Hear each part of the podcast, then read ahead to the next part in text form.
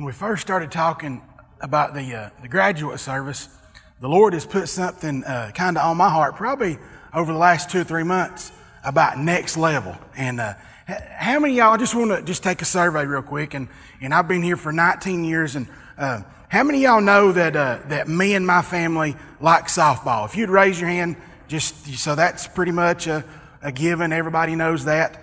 Well, if you're not, if you're not around softball like we are, then then you probably won't know exactly what I'm talking about. But there is a, uh, there's a phrase or a comment that's always used around the softball field. And, and it's called getting to that next level. Okay. And, uh, and, and early on when my kids were playing ball, Casey and Allie, and, and they were, they were getting better and better. And, and we talked to different coaches and we played for uh, different teams and I coached them and we talked to different people. But they said, Rhett, you're going to have to do certain things to get them to the next level. And some of those things that they, these people told me, I wasn't going to do that. I was not going to do that because it was, it was certain things going the next level that went against what me and Angela believed was best for our family. So that, that phrase just was always being thrown at me. I was always hearing it. Next level, next level, next level. So the Lord started working in my life, and the youth has done heard this one time. But it touched me so much that I just felt like I wanted to share it again. And we're going to be talking about going to the next level with our relationship with Christ. And, uh, and, and, you know, I love ball. My kids love ball. We play ball three Saturdays a month, and it's a good time. And I put a lot of uh, emphasis on that. But I've moved from that level to the next level. And, uh, and we, uh, you don't really know a lot about our uh, softball team, but the Lord is working in a way uh, in our softball team that Allie plays on that's just unbelievable to me. And there's probably not a lot of people that can see it, but I know of at least three or four people that we've had conversation and, and just say, hey, the Lord is really moving in that softball team. And I just praise the Lord for it. Um, but I want to talk to you about going to the next level in your spiritual walk. And we're going to be reading about the Apostle Paul. Um, now, the Apostle Paul, if you don't know a whole lot about him, he wrote 13, possibly 14 books of the New Testament. So he was a hero. I mean, he was a hero of the faith. But in this scripture right there, right here, he is actually giving his testimony to a, a king an unbeliever that's a king, and he's actually in shackles. He is as a prisoner in front of this king named King Agrippa. And he gives him his testimony. And we're going to be in Acts 26. And what I want to talk to you about is the five levels of Paul. Okay? And I want you to just kind of look at these levels and see if you can relate. You know, there's levels in all of our Christian walks. You know, the first level would be as an unbeliever. And sometimes as an unbeliever, we hear the message of Christ and we need to move up to that next level as a believer, somebody that's saved. And there's all kind of levels that we can kind of look at our life and, and, and say, I want to move up to the next level. But I just want to look at the five levels of Paul this morning and see if you can relate and let's see if we can get something out of Paul's five levels. It's uh, Acts 26, 4 through 18. And the, the scripture is going to be up on the wall, I think. So remember, he's giving his testimony to this King Agrippa.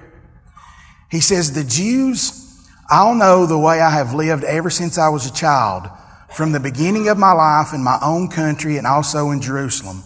They have known me for a long time and can testify, if they are willing, that according to the strictest sect of our religion, I lived as a Pharisee. And now it is because of my hope in, in what God has promised our fathers that I am on trial today. This is the promise our 12 tribes are hoping to see fulfilled as they earnestly serve God day and night. O King, it is because of that hope that the Jews are accusing me. Why should any of you consider it incredible that God raises the dead? I too was convinced that I ought to do all that was possible to oppose the name of Jesus of Nazareth. And that is just what I did in Jerusalem. On the authority of the chief priest, I put many saints in prison, and when they were and put to death, I cast my vote against them. Many a time I went from synagogue to another to have them punished, and I tried to force them to blaspheme. In my obsession against them, I even went to foreign cities to persecute them. On one of these journeys, I was going to Damascus with the authority and the commission of the chief priest. About noon, O king, as I was on the road, I saw a light from heaven, brighter than the sun, blazing around me, and my companions, we all fell to the ground, and I heard a voice saying to me in Aramaic, Saul, Saul, why do you persecute me? It is hard for you to kick against the goads. Then I asked, Who are you, Lord? I am Jesus, whom you persecuting. The Lord replied, Now get up and stand on your feet. I have appeared to you to appoint you as a servant and as a witness of what you have seen of me and what I will show you. I will rescue you from your own people and from the Gentiles. I am sending you to them to open their eyes, turn them from darkness to light, and from the power of Satan to God, so that they may receive forgiveness of sins and a place among those who are sanctified by faith in me. Let's pray. Lord, we come to you this morning after we've read your word, and we're going to be talking about the five levels of Paul. And I pray, Heavenly Father, this morning that each and every one of us can look at these five levels and see what each level says to us and says to our hearts. Lord, we may be in one of these levels. Somebody may be in, in these levels. And I pray, Lord, that you would speak to them and tell them exactly what they need to do to get to the next level. Because I know I want your total blessings. Lord, I've seen some amazing and awesome things happen just in the last three or four months.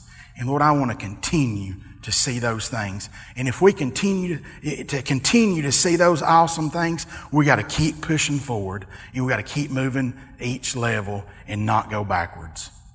And I just pray, Lord, that you would speak to our hearts this morning. Lord, I pray, God, for that person that may hear, may be here that's never accepted you as, as, as their Savior.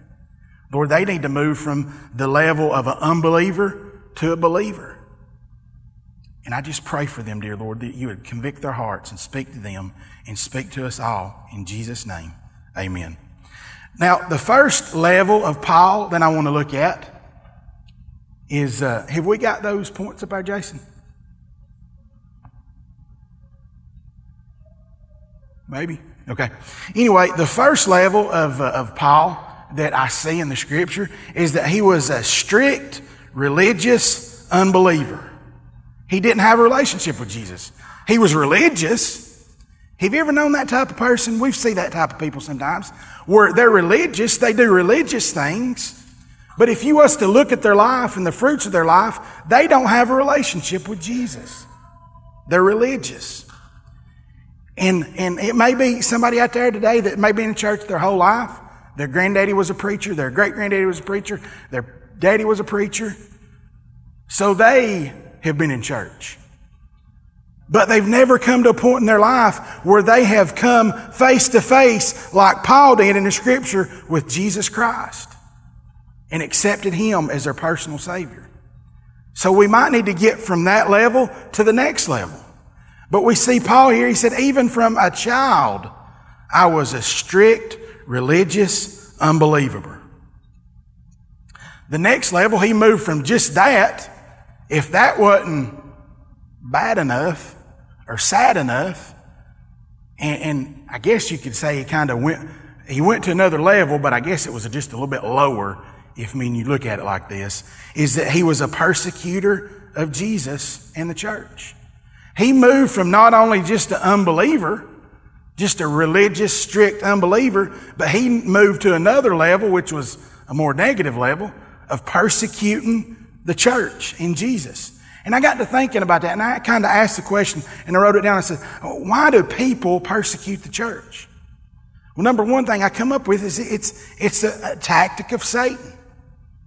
Satan wants to persecute the church, and he'll use anybody that he can use to persecute Jesus and persecute the church.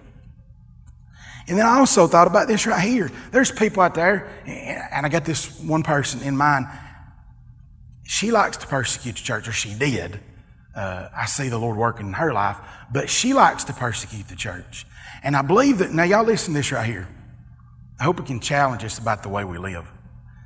The reason I think that she persecutes the church and persecutes Christians is because of the way that she's seen Christians act in the past. That's sad, ain't it? The reason that she persecutes Christians and has a bad attitude toward Christians is because of the way that she's seen Christians act in the past. So, you know what she really needs? She really needs to be around Christians that act like Christians, that's got a personal relationship with Jesus Christ, that's living the righteous and holy life. That's what's going to help that lady. Is that if we act like Christians and have that personal relationship with Christ, and then all the world will see the difference that Christ has made in us. The third level that I see of Paul is in verse 15 through 17. Then I asked, Who are you, Lord? I am Jesus, who you are persecuting. The Lord replied, Now get up and stand on your feet. I have appointed you to appoint you as a servant and as a witness of what you have seen of me and what I will show you. I will rescue you from your own people, from the Gentiles. The third level, he moved from persecutor, unbeliever. There it is. Persecutor of Jesus and the church. Listen, can you get that number three up there? Get this right here. He was rescued by Jesus and he accepted him for who he was. That was his next level. And that's, that may be, that may be you in here today. You need to be rescued by Jesus. And you know it as soon as I said it. You know, I need to be rescued. I need to be, I need to have an encounter with Jesus. But then another thing that I thought about is as Christians, I think that we're called to help rescue people. If our relationship with Jesus is where it needs to be, then we need to be living a life of helping rescue people. You know what? They don't always know that they need rescued because they think that they're okay. But we know that they're not. We need to be living that, that life of rescuing people. Um, and then the fourth level is this right here. And, and when we get there, when we get to uh, faith in Christ, some of us like to go from faith in Christ to just conquering the world for Christ. Well, I want to show you something right here that you got to make sure you get to the right level. Okay? So the next level is this. Number four, throw that up there. He was a servant and student of Jesus. Verse 16 says this right here. Now get up and stand on your feet. I have appeared to you to appoint you as a servant. Now he said he was appointing him as a servant. And if we could, I want, I'm going to, to uh, go back to Acts 9 where he's actually saved. And it says after he's saved, he does this one thing. And that's in Acts 9 19. It says Saul spent several days with disciples in Damascus. When we get saved and we move to that, that next level as a servant and then, and then a servant and, um, lost my train of thought, a servant and a student, we've got to get to that level. We just can't skip that level because we got to learn, we got to grow, and and uh, students. Somebody help me out. What we talk about about every week. What do we really need to be doing? Stand in the Word. That's right. So we talk about that almost every week. And you can't be a student and you can't change the world for Christ and get to that next level that we're fixing to talk about unless we study God's Word and hang out with His disciples. Um, we got to hang out with some people yesterday uh, at J Fest, and it was awesome. Who's at J Fest? Anybody over here? It was awesome, wasn't it? It was awesome. We got to hang out. But hanging out with disciples, we was talking about it in Life and Word this morning. Christian needs to be doing that type of stuff. They need to be hanging out with other Christians, checking out Christian concerts so they can grow and stay at that next level. If we do the stuff of the world, if we see the same movies that the world sees, listen to the same music that the world listens to, then we're not going to stay, we're not going to be able to stay up on that next level. We're going to have, we're going to be backwards, going back. But our goal is to move forward and go to that next level. So we need to be a, stir, a servant and a student for Jesus. And this fifth level that I see, and this is really where I want to be. Um, I really want to be here. Verse 18, he says this right here. Where'd I go? Oh, I got to go back 26.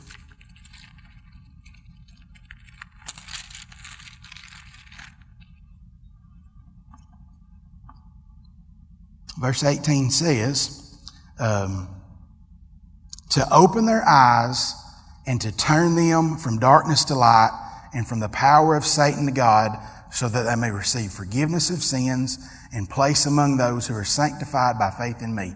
The first thing it says right there is as Christians, and we're up on that fifth level, we need to be trying to open people's eyes. We need to be trying to do whatever we can to open their eyes to see the realness of the gospel and see what Jesus wants in their life. We need to open their eyes. And then the second thing that we need to be turning them from darkness to light. Anybody, anybody agree with me there's a lot of darkness in the world today? It's pretty dark, ain't it? The only hope we have is to show the light to the dark and introduce Jesus into our people in our world. You know, I, I told uh, I told Hank the other day. I said, "There's people on your Facebook friends, in your world, on your Instagram, people at your, where you work that you can reach for Christ that I've never got a shot at. And we've all got people in our world that we can reach for Christ, and we need to reach for Christ. And we need to be showing them the light. And the third thing that I see, and I kind of name that warrior for Jesus. These three things right here is, for, to me, a warrior for Jesus. The third thing in that is to turn them from the power of Satan to the power of God. Everybody agree with me that Satan's, Satan's got a pretty strong hold in the world, don't he? Pretty strong hold. He's got, I mean, he's got his hands on about everything. He's got his hands on sports. He got his hands on school. He got his hands on the government. But guess what? God's power is a lot more than his power. And if we introduce God into that darkness, then things start to change. I've seen, I've seen things that were so uh, just ungodly in the past. And just to introduce just a little bit of the light of God into that situation, into that group of people, and stuff starts changing for the better. And that darkness slowly starts becoming a light. And that's what I, that's where I want to be, that number five. I want to be a warrior for Jesus. I want to be trying my best to open people's eyes. I want to be trying my best to turning them from darkness to the light. And then I want to turn them from the power of Satan to the power of God. Now, I want you to just think about, uh, think about this, this message right here real quick. And there may be, you know, I got to thinking there may be people that's been here for 20 years. And that's all they've been here, just be here. They've never stepped up to keep the nursery, do Discover Church, help in the choir, but they've just been here. I believe with all my heart, with the way the world is today, and the way God is moving in Temple Baptist Church and moving in Dalton, God wants that person to step up to the next level. I think they want that person to, to start doing something for Christ. And then I think the person that does just a little bit, that may be just doing just a little bit, and they've been doing a little bit for a long time, I think God wants that person to step up and do great things and more things for Christ.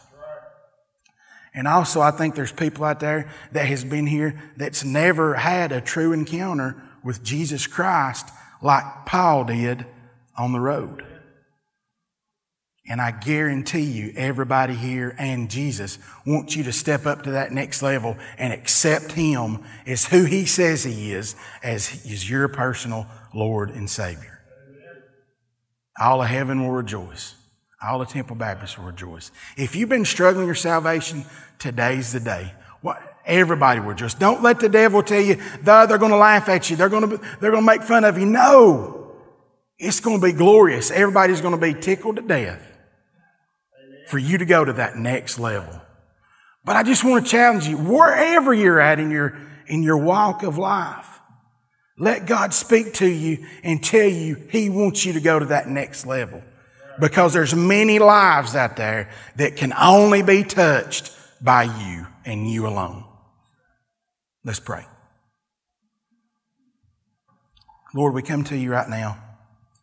And I pray, Lord, for each and every person here, Lord. And if there be anybody here that don't know you as personal Savior, I pray, Lord, that you would speak to their heart and grip their heart. And Lord, I just want to tell them right now about the ABCs of salvation. Number one, admit that you're a sinner. Number two, believe in Jesus for who he is and that he died on the cross for your sins and then he rose again on the third day. Believe those three things. Number three, see, confess him in front of people as Lord and Savior. And I pray, Lord, if there be anybody here that needs to do that this morning, I pray that they would come and there'll be people just crowding around them and, and counseling them and talking to them.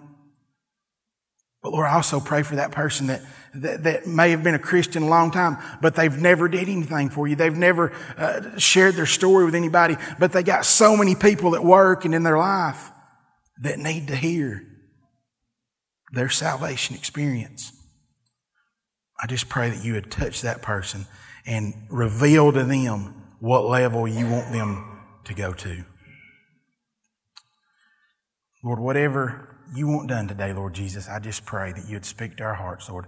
I pray, Lord, you'd be with the band as they play, and I just pray, Lord, uh, that you would continue to work in a mighty way, Lord, as the songs are being sung, a couple more songs being, I just pray that you would speak to hearts, Lord, and, and, and tell them exactly what you want them to do and them to come and be ministered to.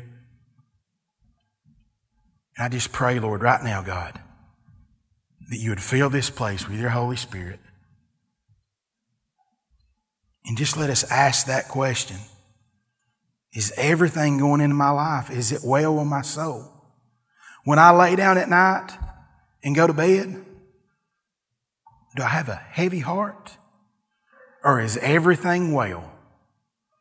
And I know the only re- the only way that everything is well is to have our relationship with you exactly where it needs to be. And I pray, Lord, right now, Lord, that you'd speak to hearts.